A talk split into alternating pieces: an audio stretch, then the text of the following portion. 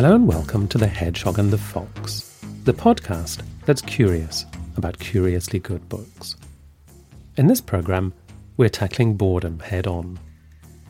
Danish philosopher Kierkegaard suggested that gods created humanity out of boredom, and the poet Charles Baudelaire foresaw its French equivalent, ennui, one day swallowing the whole earth up in an immense yawn.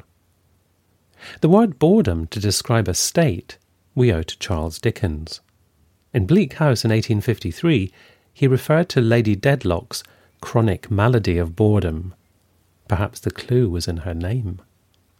The description of being bored or finding something boring dates back to the century before that.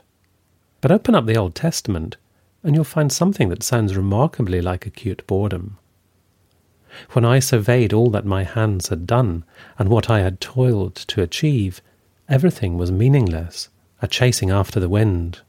Nothing was gained under the sun. But when we're bored, meaninglessness coexists with a longing for meaning.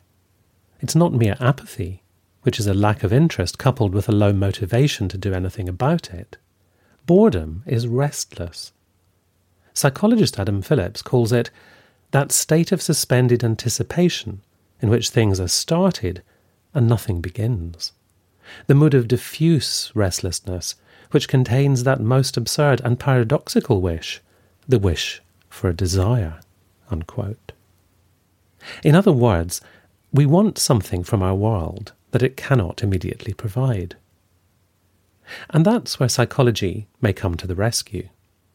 Not to eliminate boredom entirely, as you'll hear, boredom is trying to tell us something that's worth heeding, but to begin to work out what to make of its message, how to respond to it in a way that won't just send us off to watch another box set or eat another half litre of ice cream, or do both at once. Out of My Skull is a new book on the psychology of boredom by James Danckert and John D. Eastwood. James, who's my guest in this programme, is a professor in the Department of Psychology at the University of Waterloo and a cognitive neuroscientist. James's co-author, John, is an associate professor in the Department of Psychology at York University and a clinical psychologist. Keep listening to hear how we know that animals also experience boredom, how boredom may correlate with ideological inclination, and how many people will willingly give themselves an electric shock to alleviate boredom. I spoke to James late last year and our conversation began with a tweet. I wanted to start with a tweet, James, that I saw that you put out last month. You'd been watching a Zoom presentation. I think it was an academic, maybe presenting their work. And you said you were watching it on mute and you had your bass guitar for, I think you said down moments or something. And I thought, this sounds like a man who's who's got a fear of being bored, who doesn't want to allow himself to to find himself in a, a situation where he might be bored. Am I am I right? I'm not afraid of being bored. I am a person who experiences it more than I'd like to admit, more than I'd like. Period. Um, so I do tend to to want to have things that I can occupy myself with, particularly my hands. You know, so I'm often tapping on the the desk or you know doing doing things. And I, one of the things that that says, I think, about me and about boredom, is that when we're bored, there's a kind of feeling of unspent energy. And for me, one of the ways to get that unspent energy out is to sort of tap my feet or tap my hands on my on my knees when I'm sitting. Um, and if I if I have the luxury of a, of being on mute and having my video muted, then I can just pick up a guitar and play while I'm not having to pay so much attention.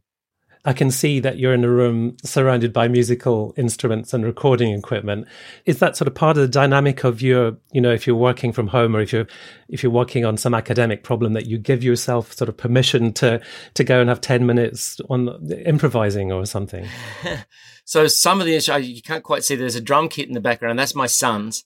And, and, the microphone we bought recently to help record lectures for work, but there's also sort of really bought for my son who records his own rap music. I do give myself permission to do those kinds of things, whether or not it's playing around on the guitar, which is really the only, you know, I have a bass, but guitar is my instrument. Whether or not it's that or, or some other kind of activity, I do give myself permission to sort of have those short breaks. And it's, I think, even more important during the pandemic. So this is my basement at the moment. This is a sort of a, an all-purpose room. It has our computer, it has my son's drum kit, it has a spare bed in it, just on, on the other side. It's quite a long sort of room, but it's kind of an all-purpose room in the house. I'm sick of it. you know, I've spent too much time. I come down here and close the door to separate myself from the rest of the family so that I can work. But I, you know, I'm tired of it. And the funny thing about that is that when I think of what I'm missing at work, my office at work is smaller. The walls are these ugly brown cinder blocks, which are not pleasant to look at.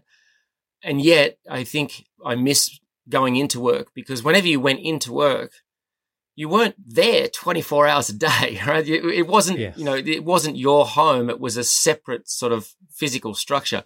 And when, you know, in normal times, the sort of permission, I, I don't have a guitar in my office or anything like that, but the permission I had there to that I gave myself was that you know you'd get up and you'd walk somewhere to get the coffee, or there's a, a ring road in our university. You could walk the ring road for a bit of exercise, and you, you know it's just the freedom to do those kinds of things that we don't have anymore uh, is something that I miss a lot. And and yes, there is uh, there is an element in my research on boredom of physician heal thyself.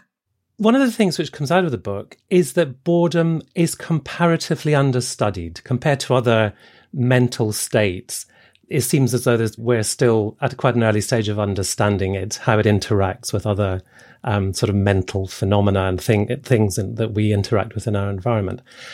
So I wanted to ask you, I guess, a two part question. Why do you think it is relatively neglected or has been until quite recently? And what was it about it that attracted you to it? You're right that until relatively recently, it's been understudied. And I think there's a lot of great work coming out, some of it in the UK, some of it in China, actually. And so lots of different places now are starting to pay attention to boredom. So why was it the poor cousin to other emotions for so long?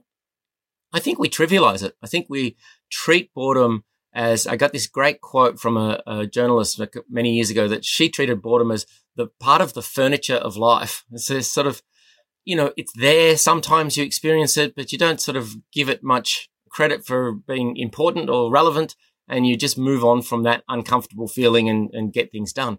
And I think for many of us, that's true that whenever we experience the state of boredom, we can quickly get out of it. We can find a way to sort of move past it. And perhaps because of that, it's been relatively neglected. Why did I get into researching boredom? There are two main reasons. One, I already mentioned to you that, you know, I do experience it as a, as a fairly common experience and I don't like it. It's uncomfortable. It's unpleasant and I'd rather not experience it. And so uh, perhaps pretty naively, I thought that by understanding it, I might be able to overcome it. And I now think that understanding is always good and, and, and useful to me, but I don't think that there's any point in trying to outrun boredom. It serves a purpose. And so I think I'm more comfortable with it than I was maybe two decades ago. The other reason why I started studying it is that I trained in Australia as a clinical neuropsychologist. And I didn't work in that capacity for very long, but I worked for an agency that saw a number of people who'd had traumatic brain injuries from various kinds of things like car crashes, bar fights. So they typically were young men that had experienced these, these traumatic head injuries. And because of a personal association with that, my older brother had suffered a similar traumatic brain injury. Um, and when he was recovering from his brain injury, well and truly before I was qualified um, as a neuropsychologist, he reported feeling boredom. And he was feeling boredom for things that he used to love, right? So it was almost like for him, a threshold had been reset. For him to enjoy things in life again, they needed to have some higher intensity than they did before the injury. So then when I came to work as a neuropsychologist, I would ask each of these young men, you know, do you feel more bored after your brain injury? And to a number, they said yes, but they didn't just say yes. They sort of leapt out of their chairs. It was someone has, you know, recognized something that's really important to their lived experience and, and no one had asked them about it before. And what that said to me is that, yeah, this is important to them. This is a challenge for them to reestablish and re-engage with their lives because things just don't feel as good as they used to. Those are the two main reasons that got me into it to try and understand uh, why I experience it personally, and then what, what's going on in the brains of people who've suffered from traumatic brain injuries that, that makes this a challenge for them. And that sort of um, touches on something else which I learned from the book, which is that there's been more attention paid to boredom as a state, as a situation, than as a predisposition, sort of looking at what factors might predispose someone to a greater degree of boredom because I think we all know sort of anecdotally that different people well experience it in different ways in different situations and to different degrees. So what you were saying there sort of points in in that direction, doesn't it? Thinking about it, what might predispose people to it, but also I guess what is boredom trying to tell us? Because it's not a it's not a sort of point. You, know, you compare it in the book to pain, uh, and which which struck me as a as a good uh, analogy. The pain analogy comes from a good friend of mine, Andreas Elpidorou, who does, he's a philosopher at the University of Louisville. And Andreas does a bit of work on boredom as well, um, has his own book out called Propelled, which makes the case that boredom, frustration, and anticipation are all these feeling states that propel us forward. They push us into motion, right? And that's the, the, the sort of functional case that you would make for boredom as well. That when we're bored, the signal is telling us that we're not effectively engaged with the world around us right now. And so we need to explore for other options to engage and we need to launch into those. That gives the state its function. It's a call to action. And that's where the pain analogy comes in too. The function of pain is not to cause us to feel hurt, but to get us into action to deal with whatever caused the pain in the first place. So the state has that function of a call to action. And then the, the thing that I find very interesting and that most of my research focuses on for that individual trait, they're experiencing a kind of conundrum. They acutely are aware of that signal saying you need to do something different now. And yet, for whatever reason, they fail to launch into something that might work. And that sort of tension, I think, is a, a really interesting one in trying to understand what are the factors that make it hard for some people to respond to that call to action. One of the really interesting nuggets of information I picked up from the book was that the term, the word boredom in English dates only from the time of Dickens. So, you know, the sort of mid Victorian period. It would, however, be completely erroneous to think of boredom as purely a, an industrial or even a post-industrial phenomenon. You know, you, you say you can find traces of it in the literature, you know, in the ancient world. But going even further back than that, if we've evolved as creatures who experience this feeling state, what would be the evolutionary reason for, for such a state? There's one um, way of, of, of, sort of characterizing boredom that makes that um, easier to make sense of, and it comes actually from behavioral economics. So they would talk about opportunity costs, and that is that anything that you do, any activity that you do, comes with some amount of cost. That is that the cost of not doing other things, right?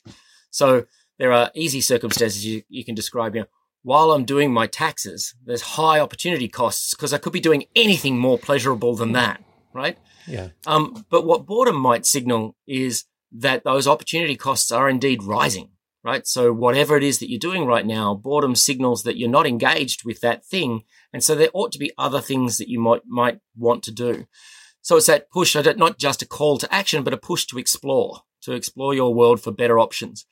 Um, what's the evolutionary function of that? Well, the example I like to, to come back to is foraging, right? So I don't know if you've ever done this yourself, but if you go to one of those pick your own berries farms and you, you're going to pick blueberries, you don't stand in front of a single blueberry bush and denude it of all of the berries.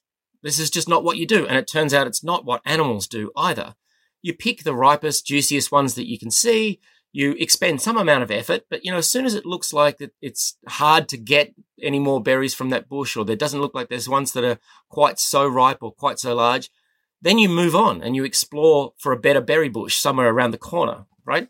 Boredom can be that kind of signal that says the thing you're doing now is not satisfying a need you have. And so you need to explore now for some other kinds of options. And that need to balance, we sort of talk in, in the foraging world, you'd talk about the balance between exploitation, so exploiting the resources of the berry bush in front of you, and exploration, sort of exploring for better resources somewhere else. In the animal world, there are many, many, many circumstances in which you have to balance those two drives.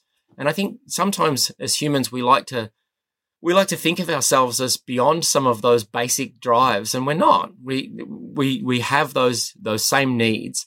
One of the things I think that John and I try and point out in the book is that one of our needs is that sort of it, it, we don't use this term, and John might be unhappy with me using it, but sort of cognitive fulfillment in some way, right? You you have these resources in your brain, and it feels good to deploy those resources in a purposeful way. And so when you're bored, it's sort of saying you're not doing that. You're not being an effective agent. You're not deploying your resources well.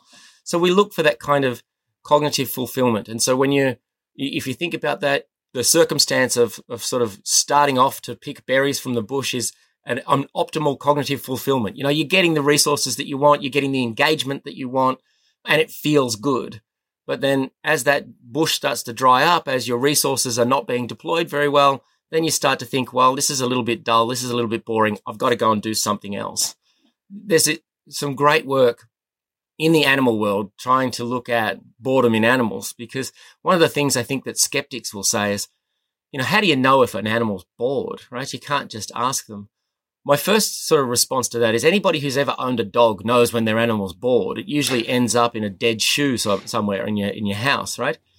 Um, but the, the study that I love the most comes from Rebecca Meagher and Georgia Mason, and they did this work in mink. So they had the mink housed in some boring cages and some mink housed in some really interesting cages. And then after two weeks, they just gave both groups of animals various things to interact with. And what they found is that the animals that had spent two weeks in a boring cage were sort of indiscriminate. They went and interacted with anything they could get their hands on, even if it was something the animal would normally avoid, like the smell of a predator. And then the other thing they showed is that the animals that had been in the boring cages overate treats at the end of the experiment. Even though they'd been well fed, they sort of gorged themselves on whatever the equivalent of candy is for mink. And we see that in humans too. So I, I love that study. It, it, it was really well designed and it really shows that, you know, the animals, if they were depressed, they probably wouldn't, you know, approach anything. And that's not what happened. They were bored. They wanted stimulation. They wanted engagement and they approached everything pretty equally. Well, the, the study that I aligned that with as I was reading the book was the one I think done in the 1950s, where participants were put in a, an environment which was kind of devoid of all stimulus. You know, they were really completely left to their own devices, apart from the possibility of administering an electric shock to themselves. Can you say what, what then happened when they were left in that denuded environment? So, so that one actually comes from Timothy Wilson's group, and they published that in, in actually much later than than you than you thought. 2014 that came out. It was a bit of a controversial paper, but a really interesting one. So they had people sit in a room for 15 minutes with nothing but their thoughts, and one of the things I think is controversial about it is that the claim that comes out afterwards is that everybody hated that 15 minutes and they, they couldn't wait to get out of there. That's not true. So about one third of the people said it was quite pleasant. They, you know, sat there, had some time. I mean, we don't often give ourselves time to actually just think. And so for some of us, that's quite pleasant. About another one third were ambivalent. And then another third found it boring and, and hated it. And then the key experiment that they did at the end of their series was they said, okay, you've got to be in a room on your own with nothing but your thoughts, or you can self administer an electric shock. Now, the key things to this is that people had experienced the shock before the 15 minutes started. So they knew what it was like. And they had said, you know what? This is uncomfortable and I will pay money never to have that again. They knew what it felt like and they had claimed that they would pay to avoid it in the future. And yet, most people in that experiment uh, self administered an electric shock during that 15 minutes. Men did so more than women, but women still did it. And one guy did it 196 times in 15 minutes, which is just kind of crazy. You, you, this is now, you can't explain that kind of behavior in terms of curiosity, right? After the fifth shock, I think your curiosity should be satisfied. um, and this again gets back to the opportunity costs in some sense, right? So for those individuals administering shocks, they're feeling like sitting there with just their thoughts is not rewarding enough. And they need to try and do something else, some other sort of stimulation sometime after the book was published, a graduate student of mine, Andrew Struk, and some colleagues, we published a paper that sort of followed up on that. So we had people in a room with nothing but their thoughts, which is a replication of the Wilson study. But then we had another group that was in a room with nothing but their thoughts, but on a desk nearby was a half finished jigsaw puzzle, a half finished Lego that I stole from my son, a browser that was open so that they could look, search the internet if they wanted, and a few other things. And what we told the people in that room is you can look, but you can't touch. And the idea here is that in both rooms, people were supposed to sit still for 15 minutes with nothing but their thoughts. But in one of the rooms, there was a high opportunity cost. Lots of things that they feel like they're, you know, right in front of their face that they could do. And then we just asked them to rate their experience at the end of it. And the people in the room with things that they could have done had we let them rated the experience to be more boring. And that's, I think, a really um, nice sort of demonstration that this opportunity costs theory um, really does account for boredom quite well. So, when we're in a state of boredom, we feel restless, we feel uncomfortable, we feel motivated to, to, to, or we, you know, we want to be doing something. So there's, you know, a positive way to look at boredom is that it's a goad, it's a prompt, it's a stimulus to do something, take some action to get out of this state. The problem, I guess, is, you know, moving on from the hunter gatherer example that you gave, you know, in our earlier evolutionary history, is that the response that we can come up with can be maladaptive, can't it? And that's where boredom produces problems in the modern world because you talk about all the sort of addictive behaviors or the risky behaviors or the harmful behaviors. So boredom in itself is not intrinsically good or bad, but it can be a prompt and we can respond to that prompt in ways which can be good or bad for us.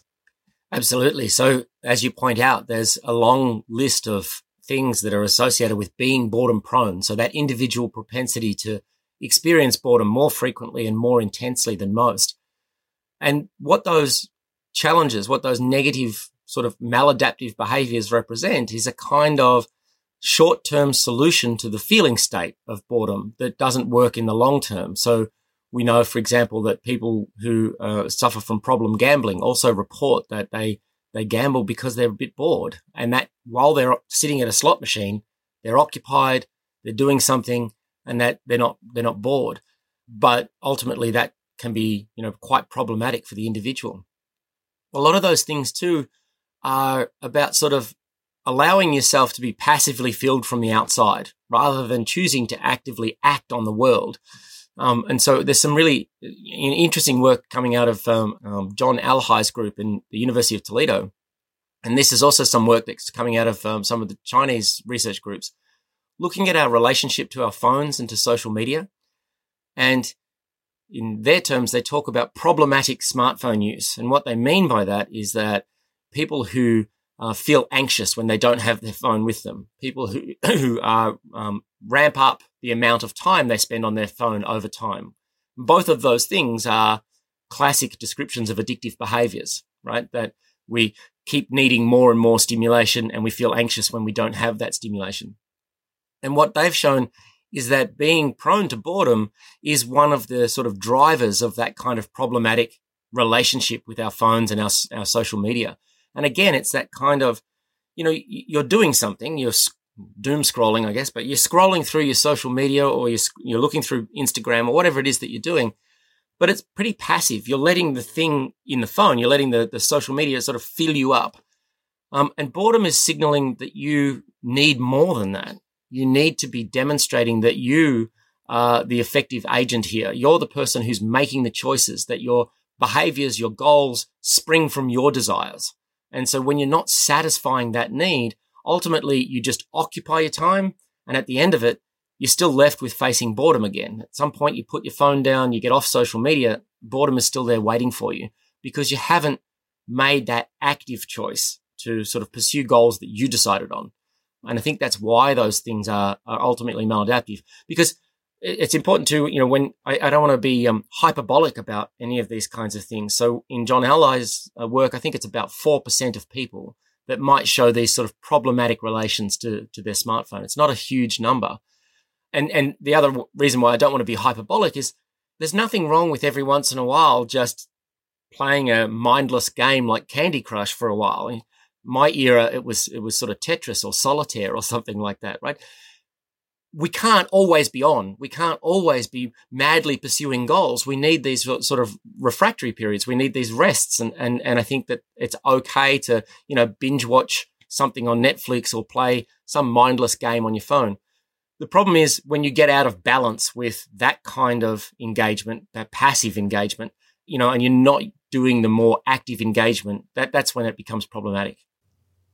But even even those of us who wouldn't sort of fall into the problematic addiction category would probably say when we're doing it, you know, you may be watching a YouTube video and you see the next one line up and you think, oh, I'll just watch one more. Or you're on Twitter and you're scrolling and you're following links and you know that it's not really satisfactory. You know you could be doing something better.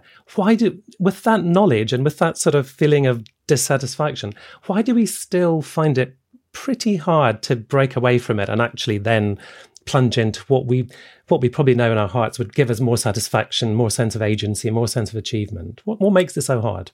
If I come back to the opportunity costs, people actually develop that model not to talk about boredom. They develop that model to talk about effort, right? So how is it that we regulate effort?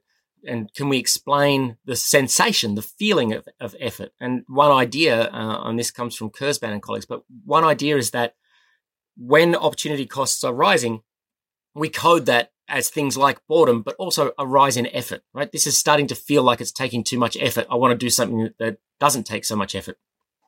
I think there's a lot more work to be done to try and understand effort regulation, but I think that's one of the things that comes back to answer your question. We've got some data that we haven't yet published or on the cusp of sort of publishing where people who are highly boredom prone are just less willing to exert effort.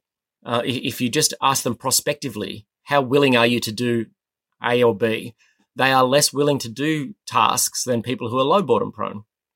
And we also did a, uh, what's known as an effort discounting task, where on a trial by trial basis, you can choose either an easy or a hard task. And the highly boredom prone people tend to, or, or actually, when you're in a state of boredom, you tend to choose the easy task.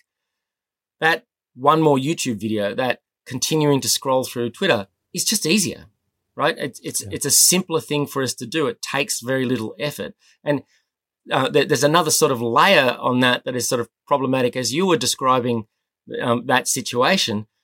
It is easier, and yet we have this sort of pang of guilt about it in the back of your mind that you sort of think, "Oh, I really shouldn't," but bang, you hit the the play button anyway, and then that can spiral and feel you continue to feel worse because you're you're now not only are you not being effective and pursuing goals, but you're also feeling guilty about it. So I think it. I think we go to those things just because they're low effort.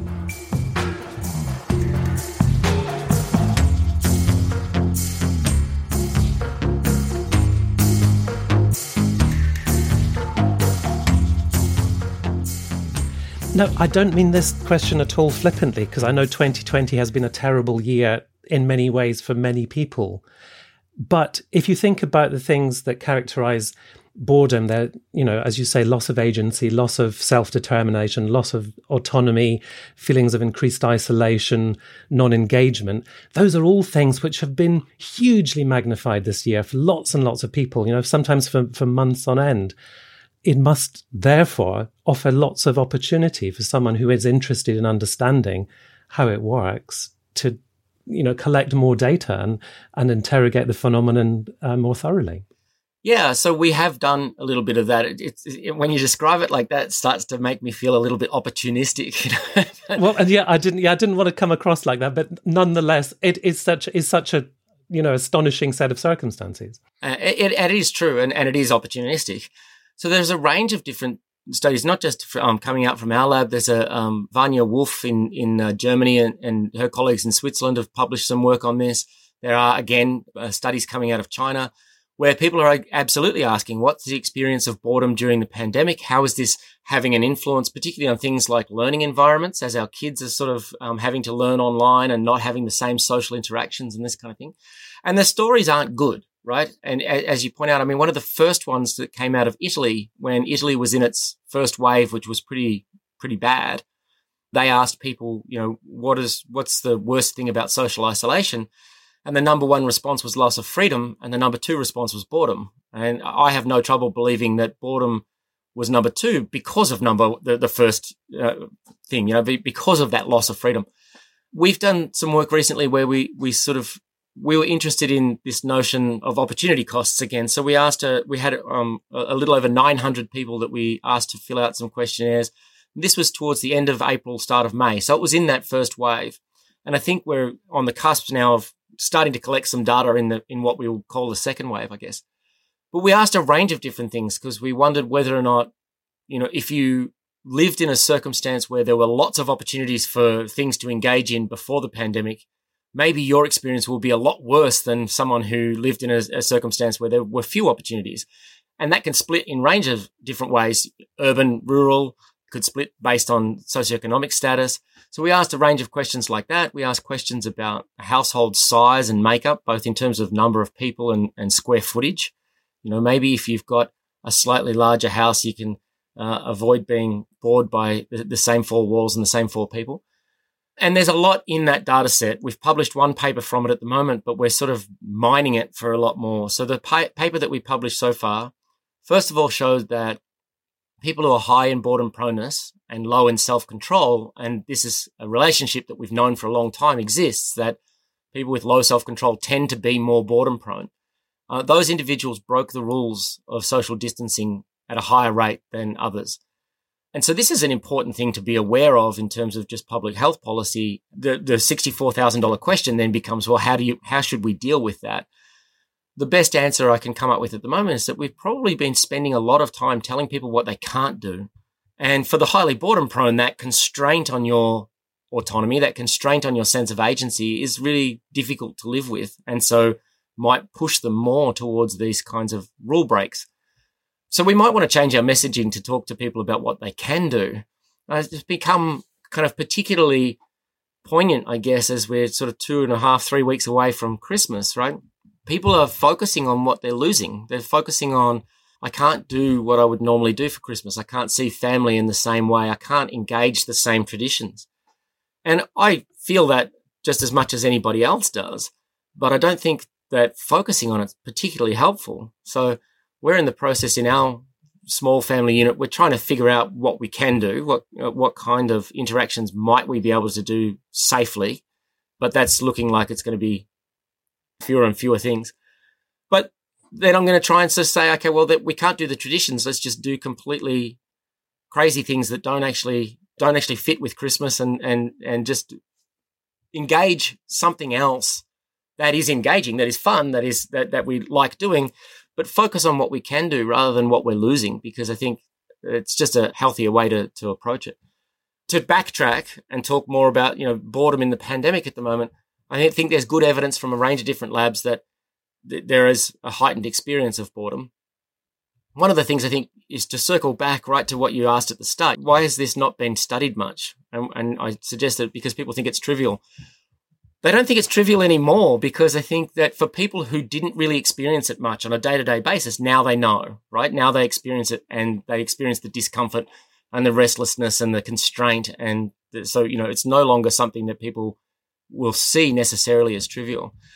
We're also looking at, at other things related to other factors that might relate to how people adhere to or don't adhere to the, the rules of social distancing. So we're trying to put together some other papers from that data set. One that shows that people who have strong conservative political leanings, particularly social conservative political leanings, those individuals tend to be more boredom prone.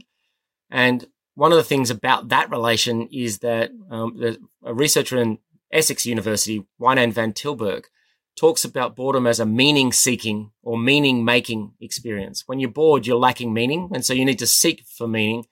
And these strong ideological frameworks provide that meaning. And so those, those individuals tend to be more boredom prone. But the hope might have been, okay, if you get meaning from that structure, that framework of social conservatism, then maybe you'd be less likely to break the rules. But it turns out that they're more likely to. And so that's that's a little bit frustrating too. And we also, in you mentioned earlier, you know, the long list of things associated with boredom proneness that are maladaptive. So we asked people about their alcohol intake, other drug intake, things like playing video games, these sorts of behaviors that will occupy your time, but ultimately might not be that adaptive. We also sort of thought, well, maybe if you do those things, you know, it's not adaptive for you to be drinking more alcohol, as an example, um, but maybe you'd be less likely to break the rules. Again, not true. So boredom prone people are engaging in more alcohol intake, more drug use, and they're breaking the rules more than others. And so we're on the cusp of trying to publish that, those two pieces, but uh, there's certainly a lot more that can be done. And, and as I understand it, um, the UK has just gone on another sort of lockdown places in Europe are on lockdown. We're about to go in lockdown, I think, fairly soon in in uh, Canada or place parts of Canada at least. And in you know, the Northern Hemisphere too, we're going on lockdown and, and getting these uh, shorter amounts of daylight and colder weather and that kind of thing. So, you know, I think the challenges of responding well to boredom are only going to become harder. And it's, but it's going to be, you know, as you say, it's sort of gone up the priority list, the awareness list. And, you know, as we sort of said earlier, it's not a matter of trying to eliminate boredom. That that would be like saying let's let's eliminate pain. You know, it's it's, it's just not something that can be done. But do you think a greater understanding of it, a sort of contextualization, I mean, through things such as your book, can help us to to cope a little bit better with it than we than we already do? I do. I and and that's part of the hope about putting some of these ideas out there is that ultimately, and, and, I think I said this earlier for myself personally, ultimately, I don't think you can outrun boredom or overcome boredom. And I don't think that you should necessarily want to. The signal is a useful one. it, it is helpful to have this signal that sort of says, you know what? You need to break what you're doing now and do something else, or break from, I should say, what you're doing now and do something else. So the main thing I think that I find helpful personally, and I hope that others would too, is to point out another sort of thing about boredom that I think people have not really acknowledged, and that is that it is an agitating and restless experience. One of the more common myths that I have to debunk, particularly when I talk to, to anyone from the public, is this myth that boredom equals laziness or that boredom equals apathy. Apathy is just apathy. Apathy is just not wanting to do anything. Boredom is quite the opposite of that. Boredom is um, as the, the, the, Tolstoy quote is the one that I love the most. Boredom is a desire for desires. You want something. You really do. Um, and that's why it's agitating because you're not satisfying that want. So the main piece of advice that I hope is helpful to people is to say, just acknowledge that all of this restlessness and agitation is signaling that you're bored, you don't have to succumb to the restlessness. Take a deep breath. If you can sort of manage to stay calm and allow the restlessness and the agitation to subside or go away, then you can actually use the boredom signal for what it's intended to.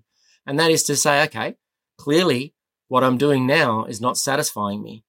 And you can do then a number of different things. You can say, okay, why is it not satisfying me? Could I change the way I'm doing it or change the way I'm thinking about it to maybe have it satisfy me?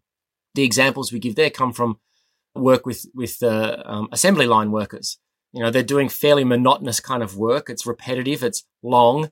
And yet, if they do things like challenge themselves to beat their personal best from any given hour in the day, then they've taken a monotonous, repetitive job and turned it into a personal challenge. And now it's not quite so boring.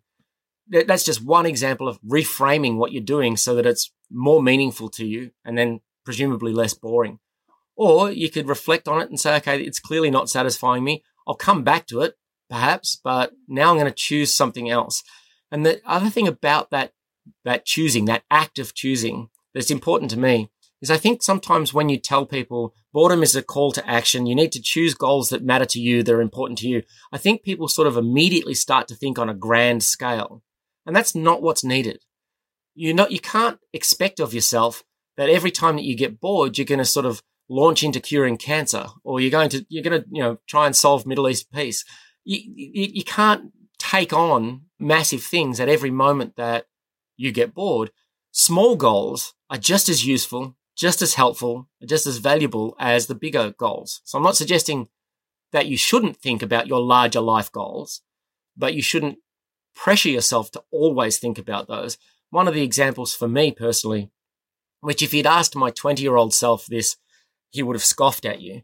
But I find that in, in the summer months at least, I find it really rewarding to weed the garden.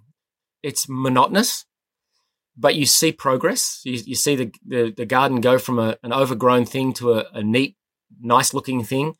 And that progress was at your hands. You, you did it, right? And so it's not solving any world crisis or big problem. It's not groundbreaking. It's not something that, and, and you also know as you're doing it, you're going to have to do it in a month's time anyway. so there's lots about that action that you could look at from the outside and say, it's kind of meaningless. But it's not, right? Because it springs from my desire to make a nice looking garden. It has that sort of constant feedback where you see yourself making progress and the progress and the achievement at the, and the outcome at the end of it is quite obviously from your hands, from your work, your toil. So, you know, I think calming down, trying to reframe what you're doing, choosing goals, but being careful that the choice of those goals is realistic. And, and this is particularly important in the pandemic. Those goals have to be realistic because we have so many constraints. James, the very last thing I want to ask you today, I want to go back to the technology question because it seems to me such a, an important one. You know, I know that there have been predictions about epidemics of boredom for, for decades. So, you know, maybe it's one of those things that sort of, you know, culture keeps worrying about. But I wondered, is it the case that there's something about technology that is qualitatively different? Because it seems to me, you know, perhaps when you and I were young, if we felt boredom, we'd go out and play football, or we'd draw a picture, or we'd pick up a guitar, or we'd probably engage, you know, actively express some sort of agency, or our parents would sort of push us to do that.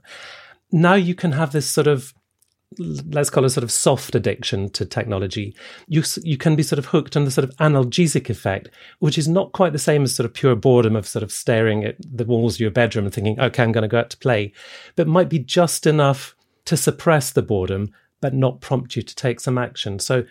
Is that is that just a, a worry of someone in their fifties, you know, sort of thinking, well, it was different when I was young, or do you think there might be something qualitatively different about what technology does to suppress the the sort of pang of boredom that might be the goad to action? It's a great question, and I, I sort of think the, the answer is yes, maybe. um, because I do worry, like you you do, that you know perhaps it's just my generation that that sort of um, thinks, and every generation does this. They look down on the youth and say, oh, you know, in my day it was it, it was it was both harder and better somehow, right? um, and, and yeah. so I don't I don't want to do that. And the, the other thing I don't want to do is to sort of suggest that there aren't absolutely wonderful, fantastic things that we get from technology. You and I are communicating across the pond here on a system that uh, uh allows us to converse like we were in the same room. That's not possible without technology, right? And, and, and so it connects us in fantastic ways. And I think it can connect us in creative ways too. So I don't do anything on TikTok and there's not, not ever likely to, but I watch my son interact with that and sometimes it can be passive. I'm watching other people's TikToks and I'm just, I'm getting amusement and entertainment out of it, but I'm not, I'm being passive. And sometimes it's creative. He's making his own, right? Um, and, and, you know, things like there, there was a, a show on in the UK. I've forgotten the name of it now, but a friend of mine showed me some clips of it where people were doing kitchen Olympics or something, kitchen Olympic tasks, and they're filming them and putting them on. You know, very creative and very funny and really quite enjoyable. And the the, the UK uh, sports broadcaster who did a, an year end review with his dogs. I mean, you know, that kind of use of technology is quite funny and creative and engaging, and and so that's the that's the counterpoint to. But yes, they can act as pacifiers for boredom and at any time that we're just pacifying boredom, whether it be through our phones or through gambling or drug and alcohol use, we're not listening properly to what the signal is trying to tell us. And eventually you're going to have to listen. You're going to have to face those situations that are leading you to feel boredom so that you can reckon with them and say, okay, why am I experiencing boredom in these particular circumstances? And what's my best path out of it? Not just my most passive part, path you know, you've read the book, you will have seen the quote from a, a sociologist called Orrin Klapp, and who talked about being bombarded by technology. It's sort of the notion of it's like trying to drink water from a fire hose. There's so much information coming on at you at once that how do you separate signal from noise? And the thing I like about that quote from Orrin Klapp is that it was in 1986 and he was worrying about things like pagers and ghetto blasters and, and Sony Walkmans and such you know, you, you, I, I don't, I think that Orrin is dead now, but you can imagine sort of transplanting him to 2020 and saying, now look at this little thing that you can hold in your hands and tell me whether or not you're still worried about this epidemic of boredom. It has the convenience. The, the people who manufacture these things, the, particularly the social media things, they're savvy. They know what they're doing. They know how to hook you in and addict you and, and keep you on there. So yes, I, I do worry about those aspects of that of social media and our technology, and I worry about them operating as pacifiers for boredom. And then, of course, there's more than just boredom. There's the things like fear of missing out, the the anxieties, particularly in teenagers, that are associated with you know getting likes on social media. So I don't think we should be hyperbolic about these kinds of things. I don't think we should be worried about epidemics necessarily, but I think we should be vigilant. I think we should be doing the research to look at the associations between these things to try and say, well, are we seeing problems? And I think some of the research I know of suggests the answer to that is yes. And then what's our best way to deal with those problems? And there's less research on that at the moment, you know, other than just sort of switching off and getting off your social media periodically. I was talking to James Danckert about Out of My Skull, The Psychology of Boredom, co authored with John D. Eastwood, which is currently available in hardback and as an audiobook or ebook from Harvard University Press. You can find out lots more about James and his research at his website, www.jamesdanckert.com. On the Hedgehog and Fox website, you'll find links to over 70 more episodes of this program, you can subscribe wherever you get your podcasts. It's on Apple, Google, and Spotify, among others, and catch up on any interviews you've missed. I'll be back again soon with another program.